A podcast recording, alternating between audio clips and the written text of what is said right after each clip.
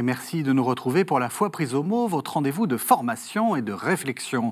Nous voilà repartis pour une nouvelle saison et toute l'équipe de préparation de cette émission, nous sommes ravis de vous retrouver pour une année. Pour le premier numéro de cette saison, je vous propose de rencontrer une femme extraordinaire, Catherine de Sienne. Née en treize cent quarante-sept et morte en treize cent quatre-vingts, Catherine connut en à peine trente-trois ans plus de vie que n'importe qui. Recluse et visionnaire, elle fut aussi une femme publique, accompagnant le pape et l'aidant à réformer l'Église, une femme de prière et de contemplation. Elle laissa derrière elle un nombre considérable d'écrits et de lettres qui lui valurent d'être proclamée docteur de l'Église. Alors, qui fut Catherine de Sienne ? C'est la question que je vais poser à mes deux invités. Christiane Rancé, bonsoir. Bonsoir. Vous êtes écrivain et le frère François Daguet, bonsoir. Bonsoir. Vous êtes dominicain, comme on peut le voir, vous êtes théologien et vous êtes le directeur de l'Institut Saint-Thomas d'Aquin. Alors peut-être, pour commencer, on va faire euh, un, une émission un peu sur le plan, euh, vous savez, comme, euh, comme le Lagarde et Michard, euh, l'homme et l'œuvre. Là, c'est la femme et l'œuvre et on va commencer par la vie. Euh, comment... enfin, Dans quelle famille elle, dans quelle famille elle, elle, elle naît, Catherine de Sienne ? Est-ce que c'est une famille riche ? Est-ce que c'est une famille aisée ? Est-ce que ça ressemble à l'itinéraire de François d'Assise, par exemple ? Non, parce que sa famille n'est pas si riche. C'est une famille de, de, d'artisans euh, qui s'occupaient de, de teinture. Le père est teinturier. C'est une famille très nombreuse. Euh, il y a vingt-cinq euh, enfants les, les, les, du, les, même du même lit. Extraordinaire. C'est une famille voilà, qui est effectivement très habituée et très, très tendue vers ce qui était quand même le, le, l'obsession de l'époque. C'était de survivre et de nourrir ses enfants. Mmh. Donc, euh, c'est une famille qui, en même temps, a, baigne dans une culture chrétienne, puisque les dominicains sont présents dans cette famille. Ils ont des, il y a des amis qui viennent, qui les visitent. Et elle va, et cette petite fille, un peu malingre, qui est la dernière, qui avait une sœur jumelle qui décédera, va effectivement écouter, commencer à écouter cette parole et va être partie prenante, toute petite, de cette vie intense, très particulière des Siennois. L'ordre dominicain, il est en, encore assez jeune. Euh, j'ai dit, elle est née en treize cent quarante-sept. Euh, ça fait, ça fait quoi ? Ça fait presque eh à ben, peine cent ans. Que... Une, un voilà. gros siècle, un voilà. peu plus d'un siècle, si vous voulez, effectivement. Donc, elle est de la, la troisième ou quatrième génération. Elles sont plus courtes à l'époque qu'aujourd'hui. Euh, donc, c'est un ordre encore récent et en même temps en plein développement. Oui. Voilà. Et alors, c'est étonnant parce qu'on sent qu'elle a une passion pour cet ordre. Enfin, on peut, on peut pas dire autrement. Elle veut... Elle me fait penser un peu à, à, à Thérèse de Lisieux, alors des siècles après, hein, euh, voulant, euh, dès euh, huit ans, devenir Entre religieuse. Carmel, elle, c'est absolument. Pareil. Oui, oui. Et alors, euh, effectivement, c'est cette proximité euh, presque familiale hein, avec les Dominicains qui est très frappante. Et puis, le, ce premier épisode de sa vie, quand elle a, euh, on ne sait pas exactement, environ sept ans, ouais. où elle a cette apparition, là, euh, dans, elle est dans la rue, au chevet de l'église des Dominicains de Sienne, et où elle voit, euh, au fond, le Christ qui lui apparaît, revêtu des habits pontificaux, hein, entouré euh, euh, de Saint-Pierre, Saint-Paul et Saint Jean, rien que cela, si vous voulez. Et euh, là, elle comprend, enfin, c'est, euh, c'est cette espèce de révélation du mystère de l'Église, en même temps, à travers le, le Christ habillé comme un pape, donc le pasteur, si vous voulez, de l'Église. Et là, c'est, à partir de ce moment-là, elle décide, de, au fond, de se consacrer. C'est un vocabulaire contemporain, mais c'est bien ça qu'elle va vivre. Elle ne veut plus vivre que pour lui et au service de l'Église, et effectivement très liée à cette famille dominicaine. Mais il faut préciser, pas seulement, hein, on verra plus tard, quand elle grandira, des religieux de tous ordres venir autour d'elle, des laïcs, des, des clercs séculiers, toutes sortes de... de, de... Toute l'Église est représentée autour de Catherine, ce qui est assez significatif, mmh. je trouve. Alors, ça se complique, parce que euh, le papa et, et maman ne sont pas si chauds que ça à l'idée qu'elles deviennent, euh, elles deviennent religieuses. Non, parce qu'il faut participer à, on va dire, à l'économie de la maison. Donc, on envisage pour elle ce qu'on envisageait pour toutes les jeunes filles, un beau mariage. Et donc, euh, pour les parents, c'est une catastrophe. Cette petite fille qui, tout d'un coup, ne veut plus rien faire que prier, et en même temps entrer dans la vie politique, parce qu'il y a aussi ce deuxième volet à Sienne. Les familles se détestent, euh, se combattent, les quartiers se combattent. Sienne est une ville qui a perdu toute sa splendeur, qui est euh, livrée à la pauvreté, et qui est enfin, on va dire, de, de, comme une famille qui a connu la richesse et qui tout d'un coup ne l'a plus. Et donc elle est elle aussi prise dans cette espèce de logique de, de, de règlement de compte, de, de volonté de, de représentation qu'ont les parents. On pense pour elle à un beau mariage et elle va avoir cette intuition extraordinaire, en fin de compte, de ne renoncer à rien. Sainte Thérèse de Lisieux dira « je choisis tout », elle va tout choisir. L'action politique, et c'est là qu'elle va rentrer dans cet ordre des mantellates, et qui sont ces laïcs, ces femmes laïques, qui ne sont pas réellement des religieuses. Elles n'entrent pas dans un ordre. Ce sont des femmes qui parcourent la ville, font le bien, en rapport effectivement avec les dominicains. Donc c'est d'elles qu'elle va rêver, c'est de pouvoir à la fois sortir de chez elle, ne pas être mariée, rester laïque, mais en même temps être partie prenante dans la, dans, dans la vie politique pour faire le bien, parce qu'elle comprend très vite que l'action euh, de Dieu, c'est de, de, d'incarner en fait le, le, le, l'exemple du Christ. Mmh. Et, et elle va devenir la sainteté de Saint Dominique. Le modèle proposé par Saint Dominique, eh bien, elle va l'incarner, ce sera Catherine de Sienne. C'est vrai, vous assumez ? Ah oui, tout à fait. Je crois qu'effectivement, elle illustre, euh, et sous un mode féminin, et euh, ce que l'on appelle cette vie mixte, à la fois enracinée, évidemment, dans une union très profonde au Christ. Elle va commencer quand même sa vie, je dirais, euh, euh, quand elle est très jeune, euh, par trois ans de réclusion, hein, quand même, avant de sortir dans la ville. Et puis après, justement, elle sent cet appel à ne pas rester, justement, euh, simplement euh, dans la contemplation euh, du Christ, qui prend d'ailleurs avec elle des proportions invraisemblables. Et Et euh, voilà, elle est, il l'envoie d'abord à Sienne, puis ensuite dans les villes de l'Italie du Nord, et puis ça ira plus loin. Donc c'est, c'est vraiment typique de ces vies euh, à la fois contemplatives et actives, avec euh, euh, euh, toutes les, les, les, les initiatives divines qui, qui, qui passent à travers cela et qui sont complètement déroutantes, aussi bien au service justement des cités. Hein, donc il y a, euh, la fille de Maurice Denis avait écrit un livre sur la, la carrière politique de Catherine de Sienne, hein, euh, au service de l'Église. Donc, euh, euh, c'est très frappant de voir que les deux ordres sont pleinement assumés, hein, l'ordre civil, politique, finalement, et puis euh, l'ordre ecclésial, sans confusion ni séparation. Techniquement, elle est, elle est ce qu'on pourrait appeler d'un tiers d'ordre. Exactement, c'est ça. Cet ordre c'est de la pénitence un... de Saint-Dominique, c'est, ça, c'est ouais. un, en fait, c'est ce qu'on a appelé après un tiers ordre, mm-hmm.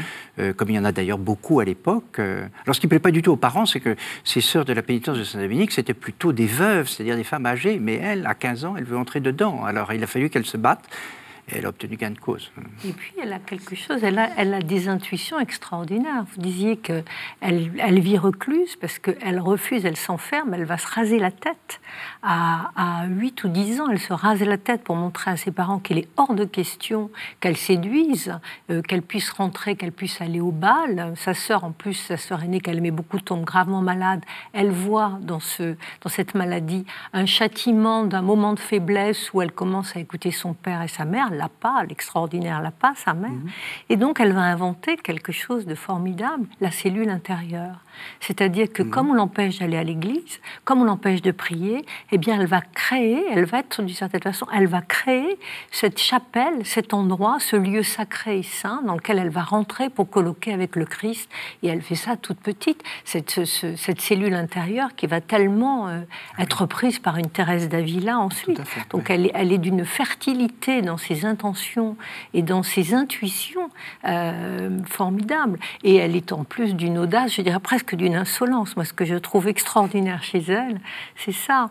C'est euh, quand elle est consciente, quand elle commence à prendre une autorité, et que son confesseur Raymond de Capoue le racontera, le racontera plus tard. Elle lui demande mais, mais comment est-ce que vous avez, vous avez décidé cette action, de, de, cette espèce de, de, d'embrasement qui est le vôtre. Elle a deux formules. D'abord, elle dit « je suis faite de feu », ce qui est magnifique. Et ensuite, elle dit, eh bien voilà, comme tout va mal autour de moi, eh bien, j'ai entendu le Christ me dire qu'il allait me choisir, moi, petite fille, donc une femme, on connaît le statut des femmes à l'époque, dans ce quatorzième siècle, euh, une femme analphabète, parce qu'elle est totalement analphabète. C'est quelqu'un qui n'a rien étudié, qui ne sait ni lire ni écrire. Mmh. Analphabète faible, parce qu'elle est d'une constitution fragile. Eh bien, Jésus lui dit, c'est toi que je vais choisir pour donner l'exemple, pour montrer comment je suis capable de choisir ce qui est le plus méprisé, voilà. ce qui est le plus simple, pour donner effectivement un exemple et redonner une parole de feu, de force, et, et remettre, on va dire, toute cette société qui partait, euh, donc cette église qui partait à volo, hein, mm-hmm. la société, les guerres, y, c'est, venir, il y a ouais. la grande peste, il y a le schisme, il y a tout ce, qui, tout ce qu'il faut pour que ça aille très très mal, et, et je trouve qu'elle est incroyablement moderne, parce qu'on pourrait dire, je ne vais pas dire, c'est, il ne faut pas faire de De, de, de, de, on va dire de, de, d'anachronisme. de, oui, d'anachronisme, mais elle, elle dépasse systématiquement tout ce qu'on pourrait lui reprocher du, qui viendrait de sa condition, de son érudition qui manque, et ça, elle est formidable pour ça. Oui. La, la, la phrase que vous rapportez, qu'elle, qu'elle cite elle-même à plusieurs reprises, et euh, à la demande d'ailleurs de son confesseur, est magnifique, hein, c'est le Christ qui lui dit « Je veux, avec ce qui est faible, confondre l'orgueil des forts ouais. ». Je veux, avec ce qui est faible, confondre l'orgueil et fort. C'est quasiment du Saint-Paul, hein bah, oui, tout à fait. Ouais, euh, on est tout à fait euh, dans la...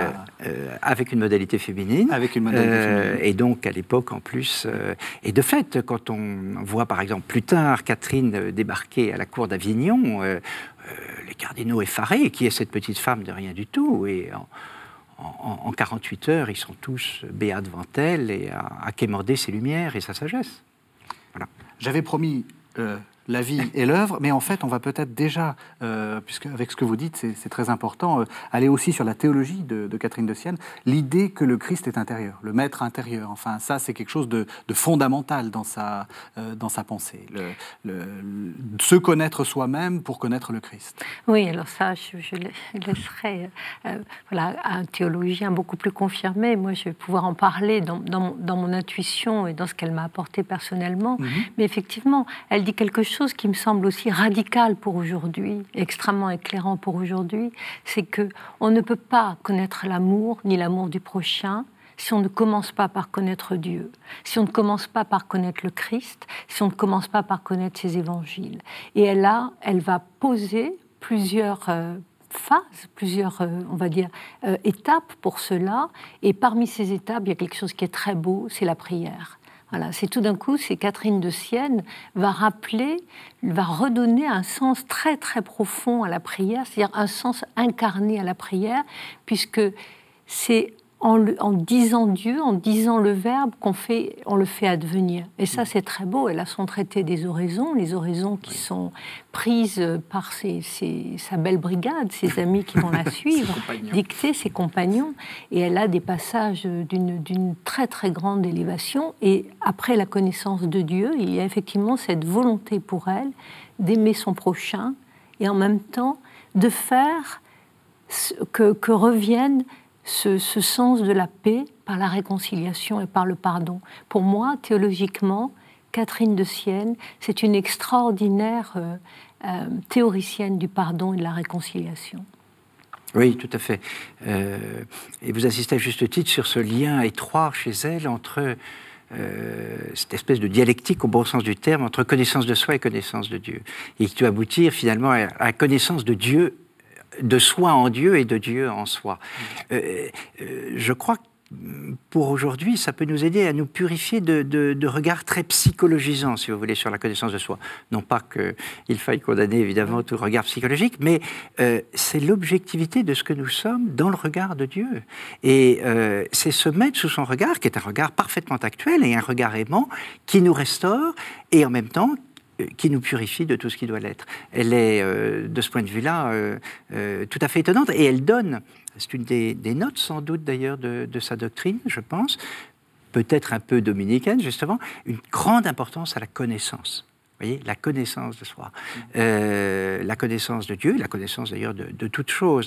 Euh, et donc, euh, euh, elle, euh, elle met très fortement en valeur ce rôle de, de, de l'intelligence, évidemment, toujours dans son... Dans Son, son lien à la volonté comme capacité d'aimer, hein, bien entendu. Mais vraiment, la, l'accent mis sur la connaissance est très, très puissant chez, chez Catherine. Et, euh, chez une femme qui était analphabète. Hein, ah oui, c'est ça. Oui, oui. Et donc, une vie intérieure très intense et une vie mystique. Alors, il y a des... des révélations, des, enfin peut-être pas, c'est peut-être pas le bon mot, des visions, des choses comme ça. Il y a beaucoup de, enfin, elle a une vie tr- intérieure très intense.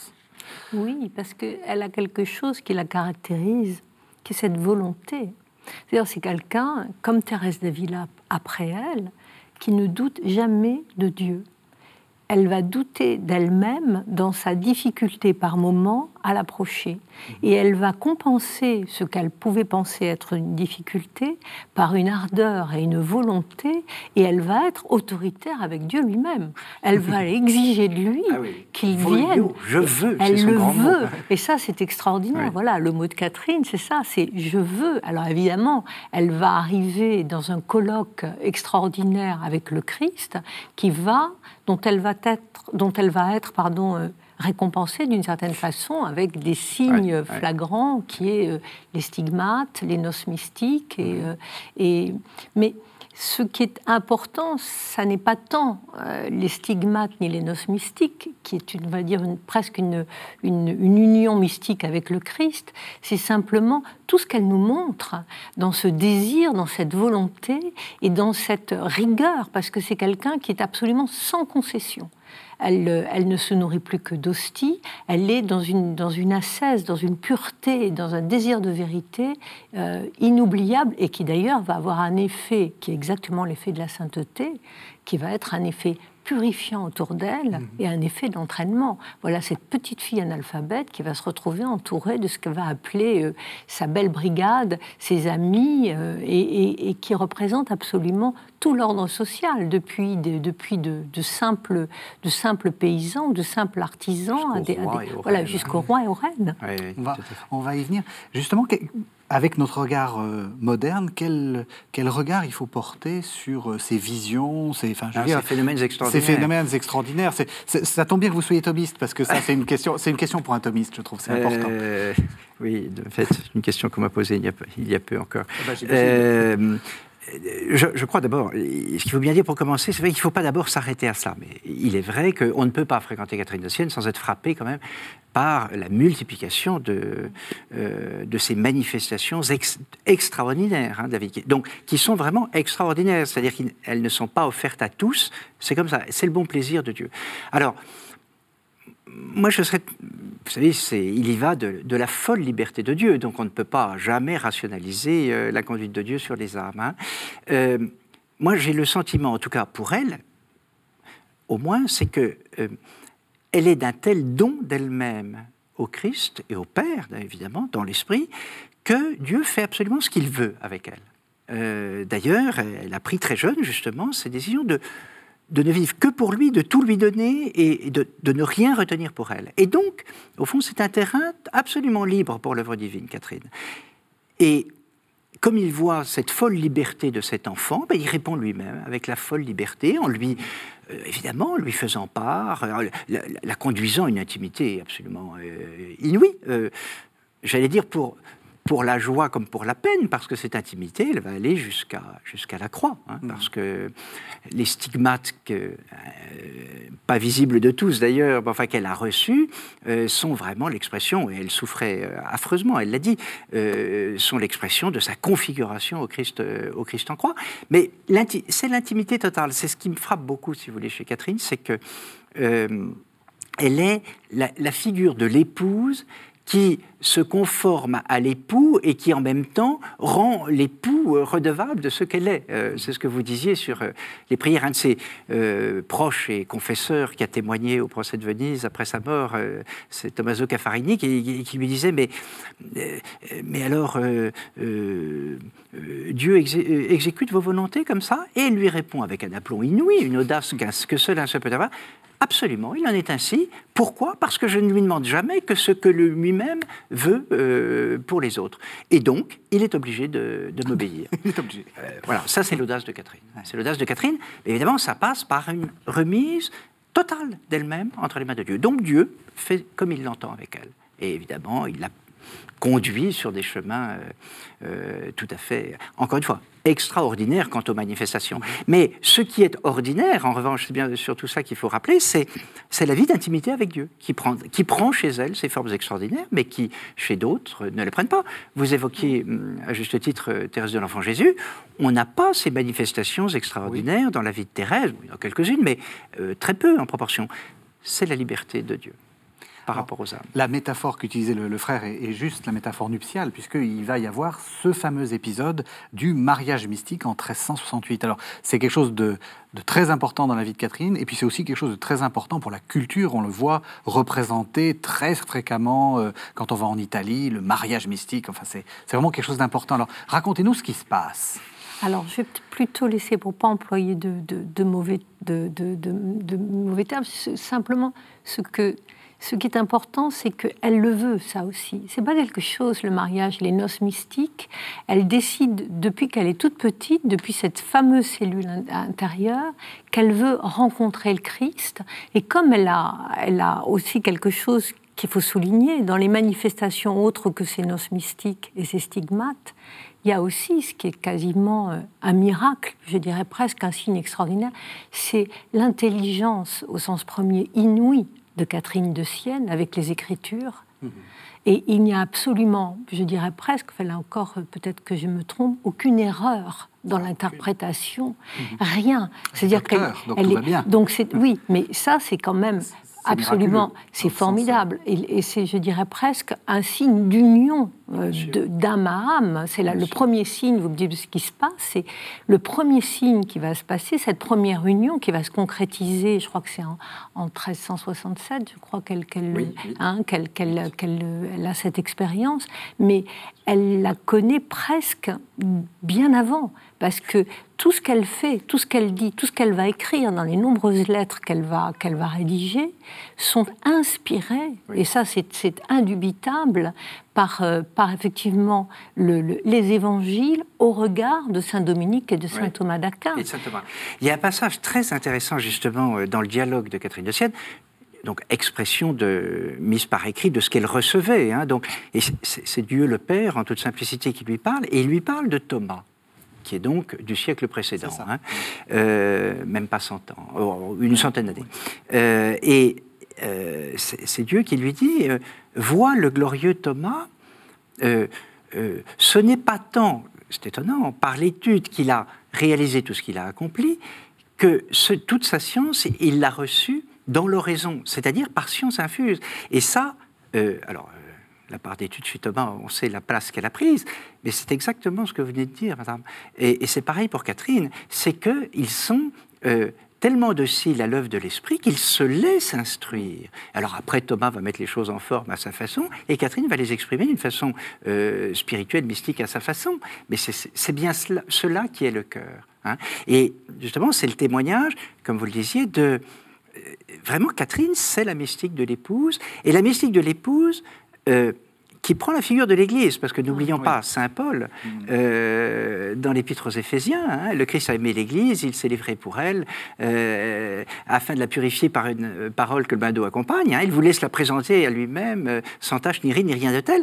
C'est ça qui habite Catherine. Elle, elle, elle est la figure, et comme, comme l'incarnation, comme la personnification de l'Église épouse, qui va à la rencontre de son époux, et qui n'a de cesse, voilà, de vivre unie à lui. Et alors, euh, l'échange des cœurs, aussi autre épisode dans sa vie, et les noces mystiques, dont la Vierge Marie, en toute simplicité, est le témoin, euh, exprime cela, tout simplement. Voilà. Euh, elle n'en a pas le monopole, hein. D'ailleurs, il y a d'autres oui. saintes qui ont, qui, ont, qui ont connu cela, mais ça exprime bien la, la, la portée, la profondeur de, de cette relation d'intimité qui va jusqu'à cet aspect nuptial qui, je pense, j'espère, je ne sais pas si vous serez d'accord avec moi, ne vaut pas seulement d'ailleurs pour les personnalités féminines, hein, mais c'est, c'est toute la vie chrétienne, c'est ce que ah, dit oui, Thomas d'Aquin d'ailleurs, oui, oui, hein, oui. qui est, qui est nuptial par rapport au Christ. Saint Jean de la Croix a écrit des, des, des, des poésies absolument sublimes, voilà. là, où il se sent lui aussi voilà. euh, époux, voilà. époux du Christ par l'Église. Voilà. Mais ça, c'est aussi une chose qui est très belle chez Catherine de Sienne, c'est... Euh, c'est sa foi, c'est-à-dire c'est quelqu'un qui croit sans, sans bémol, euh, sans subtil distinguo. Elle croit en l'Église, c'est-à-dire dans cette assemblée de fidèles, en même temps qu'elle croit dans la représentation de l'Église, et Dieu sait qu'à l'époque, cette représentation laissait profondément à désirer, et elle a cette foi euh, totale, qui est absolument éblouissante. Et là aussi, c'est une intuition formidable, parce qu'elle ne va pas être un de ces nombreux éléments. Vous savez, il y a eu énormément de, de ce qu'on a appelé après des hérésies à l'époque, les bogomiles, les cathares, les contre lesquels saint Dominique va essayer lui-même de se, de se dresser. Ce n'est pas quelqu'un qui tout d'un coup, parce que dans une foi ardente, dans son ardeur à croire, va se mettre à, à, à créer quelque chose, à vouloir créer quelque chose de nouveau. C'est quelqu'un qui va être à la fois dans une totale liberté, dans une totale obéissance. Et ça aussi, c'est absolument inouï chez elle. C'est qu'elle va frayer cette espèce de nouvelle voie, à la fois de, de, d'amour pour l'Église, parce qu'elle va comprendre qu'il faut effectivement cette, on va dire, cette ossature, il faut ce qui va elle-même l'avoir inspirée, des saints Dominique, des saints Thomas d'Aquin, il faut rester dans le respect de ce dogme, de, c'est-à-dire de la compréhension des évangiles, et en même temps, elle va être euh, incroyablement libre, parce qu'elle va parler au pape, elle va écrire des lettres au pape, aux, aux bourgeois, euh, aux aristocrates, aux rois, aux, de, mais quasiment de, de, de, de, de, à la reine de Naples, en lui rappelant qu'il faut qu'elle soit une fille de l'Église. Elle les rappelle à l'ordre, et ça, c'est formidable. Eh bien, c'est parfait, parce que vous faites une transition avec la deuxième partie de cette émission, et aussi le texte que je voulais vous faire entendre, c'est la lettre quatre-vingt-deux à un certain frère Juste, qui était prieur des, des Olivétains, et en fait, c'est une lettre toute gentille, mais quand même plutôt de remontrance. Mon très cher Père dans le Christ, le doux Jésus, moi, Catherine, la servante et l'esclave des serviteurs de Jésus-Christ. Je vous écris dans son précieux sang, avec le désir de vous voir avide et affamé des âmes, à l'exemple de la vérité suprême, que la faim et la soif qu'il avait de notre salut tourmentaient tant sur le bois de la très sainte croix, qu'il criait « J'ai soif », comme s'il eût dit « J'ai plus soif et désir de votre salut que je ne puis vous le montrer par la peine de mon corps. » Car la peine du saint désir était infinie et ses souffrances ne l'étaient pas. Il avait soif surtout de sauver le genre humain, tout en admettant qu'il souffrait aussi de la soif corporelle. Ô doux et bon Jésus, vous montrez votre soif et vous demandez aussi qu'on vous donne à boire. Et quand demandez-vous à boire à l'âme? C'est, mon Seigneur, quand vous nous montrez tout votre amour, toute votre charité. Ô mon très cher Père, donnez donc à boire à notre Seigneur, qui, vous le voyez, vous le demande avec tant d'amour. Excitez en vous le saint et bon désir du salut des âmes. Qu'il soit pour vous comme une douce nourriture. Ne vous arrêtez jamais à la dignité, à la bassesse, à la grandeur, à la naissance légitime ou illégitime de personne. Car le Fils de Dieu, dont nous devons suivre les traces, n'a méprisé et ne méprise personne pour sa position ou sa naissance. Juste ou pécheur, il les reçoit tous avec amour, parce qu'il veut les retirer de la corruption du péché mortel, de la vanité du siècle, et les faire vivre à la grâce. Voilà, alors on a entendu, hein, c'est assez clair, hein, euh, ne vous arrêtez pas à la position, à la naissance, et cetera. Donc je ne connais pas ce frère Juste, mais probablement il devait être un petit peu, il devait aimer plutôt les, les, les riches que les pauvres. Euh, qu'est-ce qu'elle fait, euh, Catherine de Sienne ? Quel, quel est son rôle, euh, son rôle dans le siècle ? Qu'est-ce qu'elle, euh, vous avez dit, tout le monde la, la consulte, elle euh, se permet de donner des conseils au, au pape. Qu'est-ce qu'elle fait ? Quel est son rôle ? Alors dans le siècle, vis-à-vis en tout cas des cités, elle va chercher d'abord à euh, les faire recouvrer la paix, parce que la guerre civile est à peu près partout, hein, vous l'avez dit tout à l'heure, les cités sont divisées, mais pas seulement Sienne, hein, Florence, et puis alors, c'est la guerre entre les cités et le pape, et en particulier avec Florence, euh, donc, première chose, elle pace, pace, pace. Hein, donc, elle, elle, elle demande justement à chacun de se remettre en face de Dieu, d'abord pour justement euh, grandir en humilité et ainsi retrouver les conditions de la paix. Donc, elle cherche à les faire revenir. Et puis, on vient de l'entendre dans, dans la lettre. Alors là, c'est une lettre à, à un religieux, mais au fond, elle tient exactement le même discours euh, à des autorités civiles ou à n'importe qui d'ailleurs, parce que c'est les mêmes discours, euh, euh, quelles que soient les situations euh, sociales ou, ecclésia, ou ecclésiastiques euh, de ses interlocuteurs.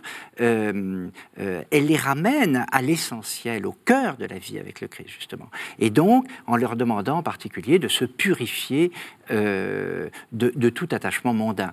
Alors, euh, on, nous avons un pape hein, qui, qui, très souvent, euh, s'en prend à la mondanité spirituelle, hein, euh, notion d'ailleurs qu'il emprunte euh, fortement au père de Lubac. Et, mm-hmm. et alors, euh, Catherine de Sienne est tout à fait dans cette ligne-là. Elle est redoutable pour cela. Euh, euh, c'est peut-être pour cela qu'elle dérange, d'ailleurs, parce que euh, euh, euh, elle, elle, elle ne tient aucun cas, elle, elle ne les méprise pas, mais des...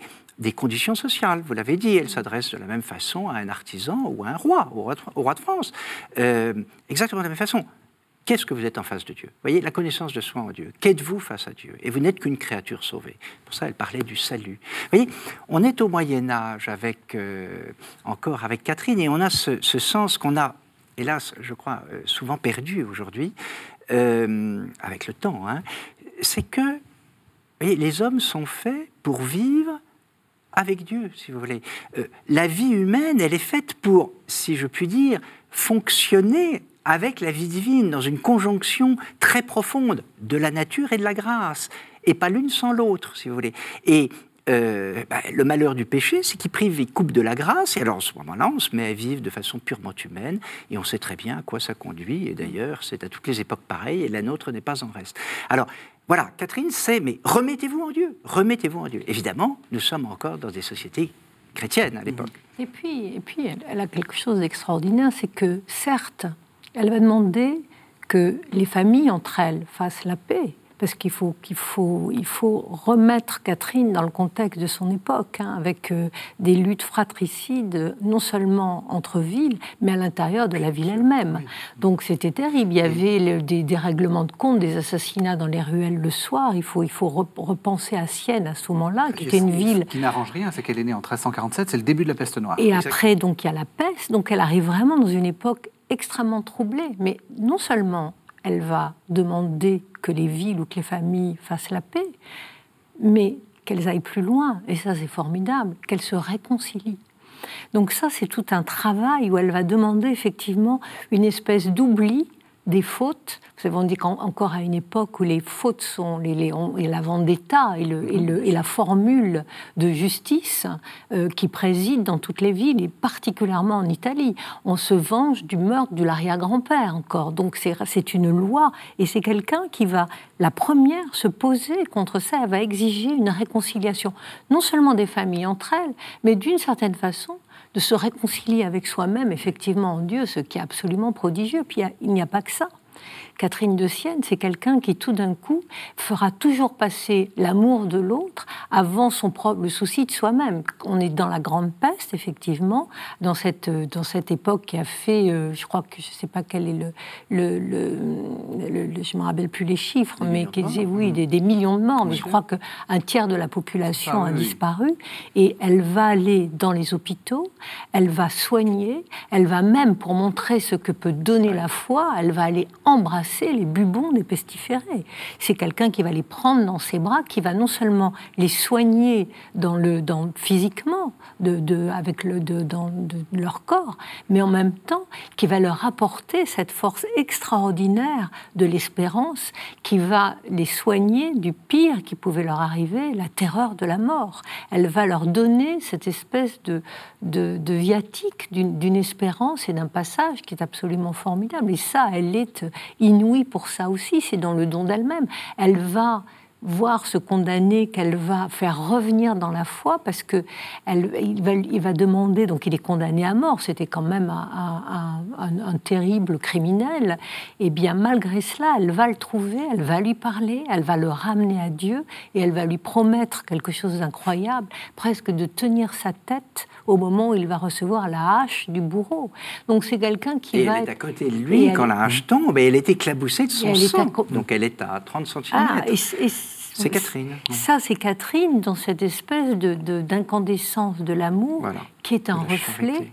Parce qu'elle a compris, effectivement, ce qu'avait pu être l'amour du Christ, voilà, pour l'homme.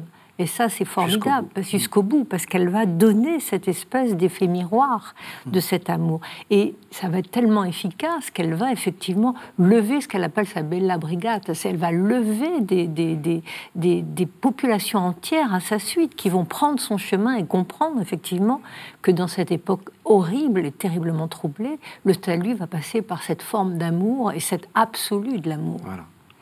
Elle va avoir aussi un, un rôle politique, enfin ecclésiastique, si on peut dire, ecclésial, euh, parce qu'on est à une période où le pape Grégoire onze essaie de réformer l'Église. Il ne va pas y arriver complètement, enfin c'est une réforme euh, complexe. Euh, elle a choisi Grégoire onze.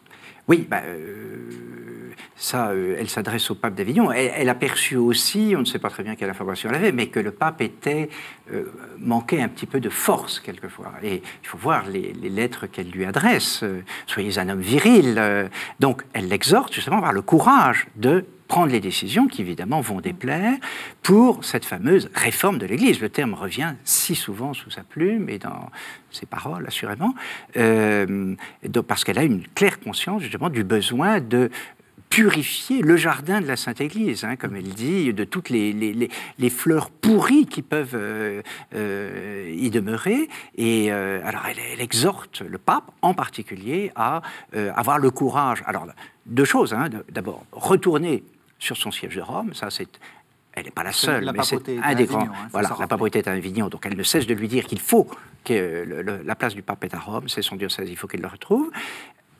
Elle obtiendra gain de cause, mais pas, pas, pas toute seule, bien entendu, mais enfin, elle va y contribuer. Et puis, cette réforme de l'Église, là encore, euh, a-t-elle rencontré le succès ? C'est une autre affaire. Hein. Le jugement historique euh, euh, ne peut être évidemment à cet égard que nuancé, mais alors elle est farouche sur le, la purification, en particulier la purification des mœurs. Et euh, euh, par exemple, elle, elle dit au pape euh, euh, cessez de nommer des. Je, je traduis en langage contemporain, mais cessez de nommer des ambitieux au poste de responsabilité. Nommez ceux qui ne veulent pas occuper les responsabilités. Enfin, elle, elle, est, elle est farouche là-dessus. Et donc, euh, euh, alors elle obtient gain de cause dans certains cas, et puis dans d'autres cas, eh bien, euh, elle n'est pas suivie. D'ailleurs, certains cherchent évidemment, forcément, à l'époque, à la faire passer pour une sorcière, mais ça, ça ne dure pas très longtemps, d'ailleurs. Finalement, tout le monde finit par fléchir devant Catherine. Ah oui, et puis surtout, elle, elle, a, elle remet, elle remet le, le, au cœur du débat la fonction même de la papauté, ce qui est formidable, parce que tout ça c'était totalement délité entre le prince de l'Église, c'est-à-dire cet État du Vatican avec les États pontificaux, que, que, que vous savez, il y avait eu avant la, les, les, les, Guelfes, les, les Guelfes et les Gibelins, donc euh, enfin, les, les, la querelle entre l'empereur et le pouvoir du pape, donc oui. Toute cette ville était déchirée, cherchait à voir le... Et elle va rappeler ce que signifie le trône de Saint-Pierre. De là son obsession à faire revenir le pape à Rome, voilà. Et ensuite, elle va redonner, quand elle écrit à, à, à, au pape Grégoire, c'est extraordinaire, parce qu'elle lui, d'une certaine façon, elle lui réapprend ce que doit être un pape. Et ça, c'est absolument formidable. À une époque, effectivement, c'était pas si évident, parce que le pape perdait, commençait à perdre de son, je veux dire, de son aura auprès des, auprès des, des nations, auprès des monarchies, auprès des rois. Et donc, chacun essayait, pour être élu, de s'accorder les grâces du monarque qui allait voter, euh, voilà, voter pour lui par ses représentants, par ses cardinaux. Donc tous, les, tous ces papes se perdaient dans des manigances politiques absolument effrayantes euh, euh, dont on n'a pas idée. Et tout d'un coup, elle a redonné là sur effectivement cette façon de, de dépasser, de surpasser et de reprendre enfin, le, le, le, les clés de Saint-Pierre, tout simplement. Alors, euh, elle n'empêchera pas le, le schisme d'Occident, mmh. évidemment, qui survient avec l'élection de, d'Urbain six, ou après l'élection d'Urbain six, et donc euh, des cardinaux se révoltent, qui avaient soutenu Urbain six et qui finalement euh, élisent l'antipape euh, Clément sept. Alors là, elle va être terrible, terrible pour ces cardinaux. Elle les... Euh, Elle les met face à leurs responsabilités devant Dieu. Elle a des lettres absolument euh, euh, extraordinaires, mais bon, euh, ça durera quand même une bonne partie du siècle suivant. Hein. Mais je, elle, elle réussit d'une certaine façon.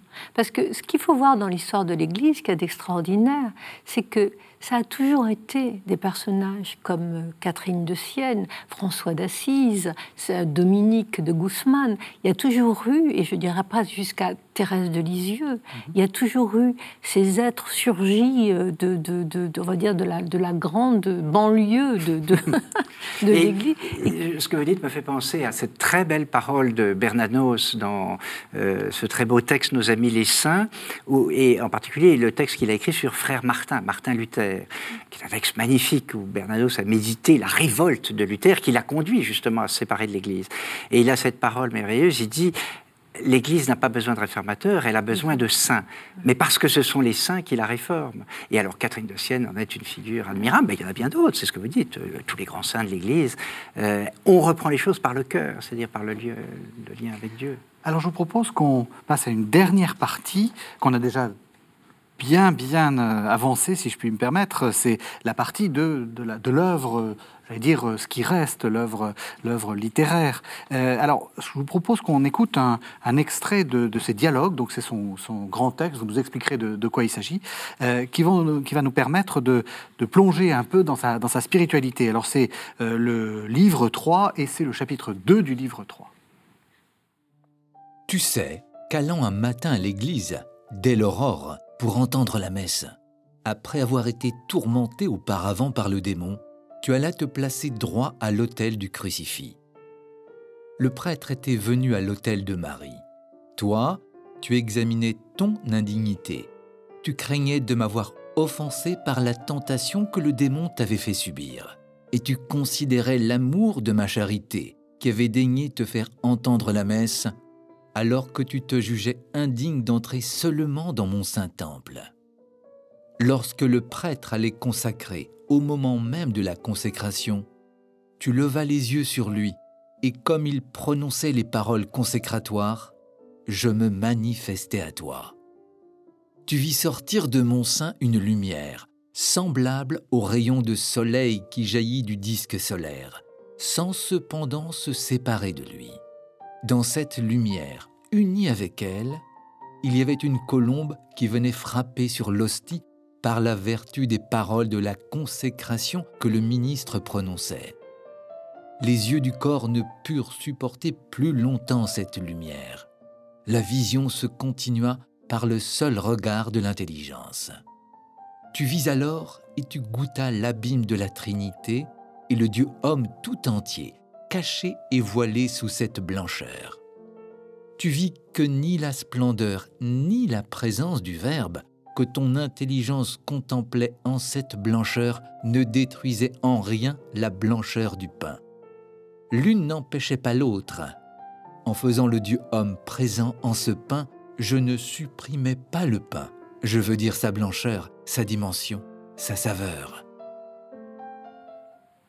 Alors voilà un beau texte pour un théologien, frère François Daguet. C'est toute la théologie de l'Eucharistie par avez, Thomas d'Aquin qui est présente ici. Exactement. Donc j'ai, j'ai oublié de le, pré- de le préciser, évidemment c'est le Christ qui s'adresse ouais. à, à Catherine. Donc oui, vous avez une magnifique doctrine de l'Eucharistie. Oui, oui, euh, euh, Catherine est indiscutablement, enfin comme tous les saints, mais une, une grande sainte eucharistique, si je puis dire, puisque c'est le lieu de célébration quotidienne des noces, hein, de la rencontre euh, de l'âme avec, euh, euh, avec le Christ. Et alors, il y a dans ce passage très très beau, euh, où, où c'est le Christ qui parle, mais elle l'a raconté elle-même à la demande de son confesseur aussi par ailleurs, euh, elle dit « mais moi je ne me sens pas digne ». Et euh, un peu plus loin dans le passage, c'est le Christ qui lui dit « oui, mais moi, je suis digne de venir en toi ». On rencontre, vous savez, quelquefois des personnes qui vous disent « non, je n'ai pas osé aller communier, je ne me sentais pas digne ». Et le Christ répond « mais moi, moi, je suis digne de venir en toi ». Et je suis venu pour cela, alors ne me prive pas de cette union.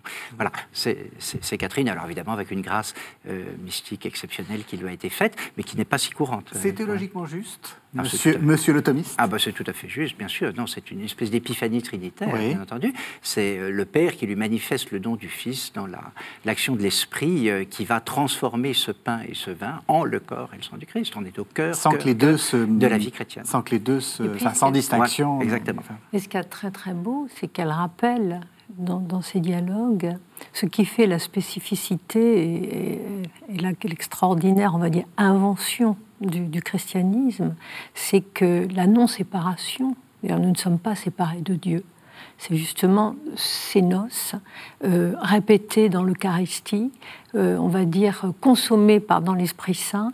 Et ça, Catherine, a une, elle, là aussi, elle a encore une intelligence éblouissante de, de, de ce mystère de l'incarnation et de tout ce qu'il, tout, tout ce qu'il représente. Alors, les œuvres complètes, je le remontrerai, mais c'est cet épais volume. Euh, euh, donc, euh, bon, je peux déjà le montrer. Hein, c'est c'est un, un livre euh, très gros, Sainte Catherine de Sienne, les œuvres complètes. C'est au, aux éditions des, des, des Belles Lettres. Euh, Comment est-ce qu'on se repère dans, ce, dans, ce, dans cet énorme livre ? Qu'est-ce qu'il y a dans les œuvres complètes de Catherine de Sienne ? Oh, écoutez, c'est assez simple, hein, euh, au total.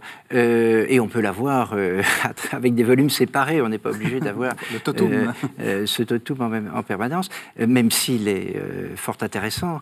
Euh, Il y a donc ce livre des dialogues qui est, au fond, l'expression de sa doctrine spirituelle. C'est en fait ce qu'elle dictait, en particulier, euh, lors de ses extases. Hein. Et deux, alors... ans, deux ans avant sa mort, voilà. Et en six jours. C'est D'accord. ça aussi qu'il faut... C'est, c'est la fin c'est, de sa vie. C'est fulgurant. Voilà. C'est à, à la fin de sa vie, elle va dicter ce... Et alors, c'est là mmh. qu'il y a véritablement... Je, on peut le dire, et c'est pour ça d'ailleurs que Paul six l'a proclamé docteur, vraiment toute une doctrine de la vie spirituelle dont on dira quelques mots si vous voulez.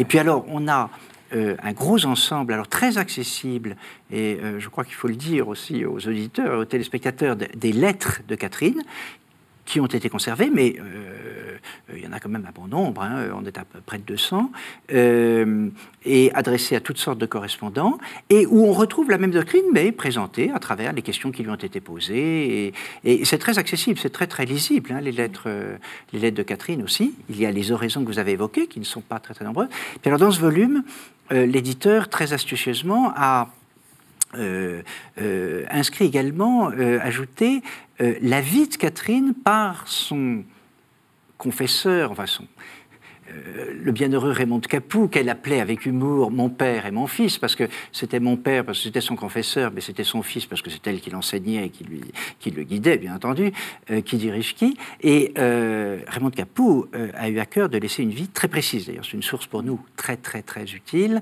Euh, il, il, il a fait un recueil presque notarié des, des faits et gestes de la vie de Catherine, et cette vie, qui se lit très, très bien, est jointe à, à ses œuvres complètes. Voilà. Titre principal. Quels sont les points théologiques ou les points de doctrine ou les points de ce qu'elle raconte qui vous, qui vous plaisent le plus, qui vous semblent le plus important ? On n'aura pas le temps de, d'expliquer toute la doctrine, mais qu'est-ce qui pour vous est le plus important ? Bah, la connaissance de soi en Dieu et la connaissance de Dieu pour parvenir à l'amour, c'est-à-dire cette humilité d'abord d'étudier, d'apprendre, de comprendre avant même de, je dirais, de, de réfuter la possibilité de croire ou pas croire. Ça, c'est une chose qui est formidable.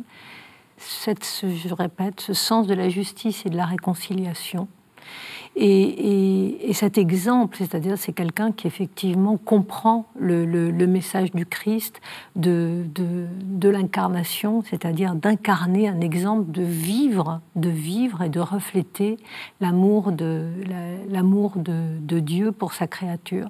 Et ça, c'est, c'est magnifique, cette charité absolue, sans, sans, euh, sans concession et sans distinction non plus de, de genre, de, de milieu social. Voilà, c'est quelqu'un Catherine de Sienne, pour moi, c'est peut-être la voie la plus nécessaire et la plus indispensable aujourd'hui, puisque nous vivons un peu les mêmes troubles de guerre, de non-réconciliation, de report des fautes maintenant, de communautarisme, de gens repliés sur eux-mêmes. Donc ça, c'est quelqu'un, et c'est quelqu'un qui va faire exploser toutes ces différences pour rappeler la nécessité et la vertu de, de, de l'amour. Vous, en tant que théologien, qu'est-ce qui pour vous est le plus important dans la théologie Catherine de Sienne ? Tout est important chez Catherine, mais oui. je, en plus de ce que euh, Mme Rancé a dit, je, je soulignerai, on l'a évoqué déjà un petit peu, son amour forcené de l'Église. Euh, euh, là encore, quelle actualité, vous voyez, en dépit de tout ce qu'il y a à purifier en elle. Oui. Et de ce point de vue-là, je suis très saisi, si vous voulez, par la, la, combien Catherine de Sienne, de, de Sienne est en phase avec l'ecclésiologie de Vatican deux, oui. Vous savez, Concile Vatican deux qui vous dit, qui vous dit euh, dans sa constitution Lumen Gentium que l'Église est à la fois sainte et toujours à purifier, sancta simul et semper purificanda. c'est exactement Saint Catherine. La sainteté de l'Église, elle est évidente pour elle, c'est celle qui vient du Christ et c'est l'épouse qui est rendue sainte par son époux, mais au prix évidemment d'une purification de ses membres. Et euh, c'est, c'est, c'est quelque chose de vital en elle. Vous voyez, il faut le dire peut-être aussi à nos contemporains, parce qu'on pourrait très naturellement euh, se laisser arrêter précisément par toutes ces fautes, et combien, hein, oui, on pas, en nous, entend parler elles nous sont données à connaître aujourd'hui, hein, oui, qui oui. sont immenses. Euh, oui, mais justement, elles ne font que manifester l'exigence de purification, mais ne portent, en quelque sorte, ne remettent pas en cause la sainteté viscérale de l'Église qu'elle tient de son époux, le Christ, et qui sans cesse la sanctifie et veut la sanctifier si nous voulons bien y coopérer. Puis peut-être le deuxième trait que je soulignerai à propos de Catherine, qui ressort également de vos propos, madame, euh, euh, si j'ose dire, Catherine, et c'est très en phase aussi avec Vatican deux, c'est la sainteté pour tous. Et, et si j'ose dire, la mystique pour tous. Vous savez, quelquefois, on a une conception de la vie mystique comme quelque chose de réservé à des âmes d'élite extraordinaires. Tout le monde ne vit pas ce qu'a vécu Saint Jean de la Croix. Tout le monde ne vit pas d'ailleurs, ne vit pas non plus ce qu'a vécu Catherine de Sienne. Mais la doctrine spirituelle de Catherine, notamment telle qu'elle s'exprime dans, dans son dialogue, euh, c'est la voie de la sainteté offerte à tous. Et c'est précisément ce que dit le Concile Vatican deux, l'appel universel à la sainteté. Et ça, elle le prêche à tout un chacun. Voilà. Alors, Sainte Catherine de Sienne, œuvre complète. On trouve ça donc euh, avec une préface de vous, hein, frère François Daguet. Euh, donc on trouve ça aux éditions des Belles Lettres. Et puis, euh, je voudrais qu'on, que vous disiez un mot, euh, madame Rancé, de, de votre Dictionnaire amoureux des saints, euh, qui est un livre que je trouve vraiment, je ne vous le dis pas parce que vous êtes invité, mais même si c'est aussi pour ça que je vous ai invité, un très beau livre, parce que c'est un livre très sensible, très, vous, y avez mis, vous avez mis beaucoup de, de vous-même dedans. Qu'est-ce que vous avez voulu euh, nous expliquer ? Deux choses. La première, c'est que les saints ne sont pas des statues poussiéreuses posées sur des étagères de sacristie. Ce sont des exemples de, d'hommes et de femmes qui ont donné toute leur vie pour justement, comme Catherine de Sienne, ramener ce, ce message d'amour et cette exigence d'amour au cœur de nos propres vies. Ça, c'est la première chose. Et la deuxième chose, pour rappeler aussi tout ce qu'on leur doit et qu'on oublie de dire, hein, l'assistance publique, l'amour, la charité, l'enseignement pour tous, donc ce, ce langage universel, et la nécessité aujourd'hui de, de, de présence, de les rappeler à nous, de s'en inspirer, ce parce qu'il n'y aura pas, voilà, mmh, pas, ce sont des vivants, vivants, ce sont de grands vivants, ils sont plus vivants que nous, je Exactement. dirais d'une certaine façon, bien ouais. plus vivants que nous, même si morts depuis longtemps, parce que je ne crois pas qu'il y aura un avenir possible, et je ne crois pas que l'actualité de, de, encore de deux mille dix-neuf nous ait donné le, le contraire. Euh, il n'y aura pas d'avenir possible sans sainteté. La grande question de l'avenir de l'humanité passera par la question de sainteté. C'est une question urgente qu'il faut remettre au cœur, non seulement de, de nos vies personnelles, de nos vies spirituelles, mais au cœur de l'actualité, au cœur de la vie politique. Eh bien, voilà un appel pour commencer une saison de la foi prise au mot qui sonne bien. Merci à tous les deux. Pardon, j'ai oublié, c'est, c'est publié aux éditions Plon, le Dictionnaire amoureux. Merci à, à tous les deux de nous avoir Merci. fait découvrir Catherine de Sienne. Merci de votre fidélité et on se retrouve la semaine prochaine.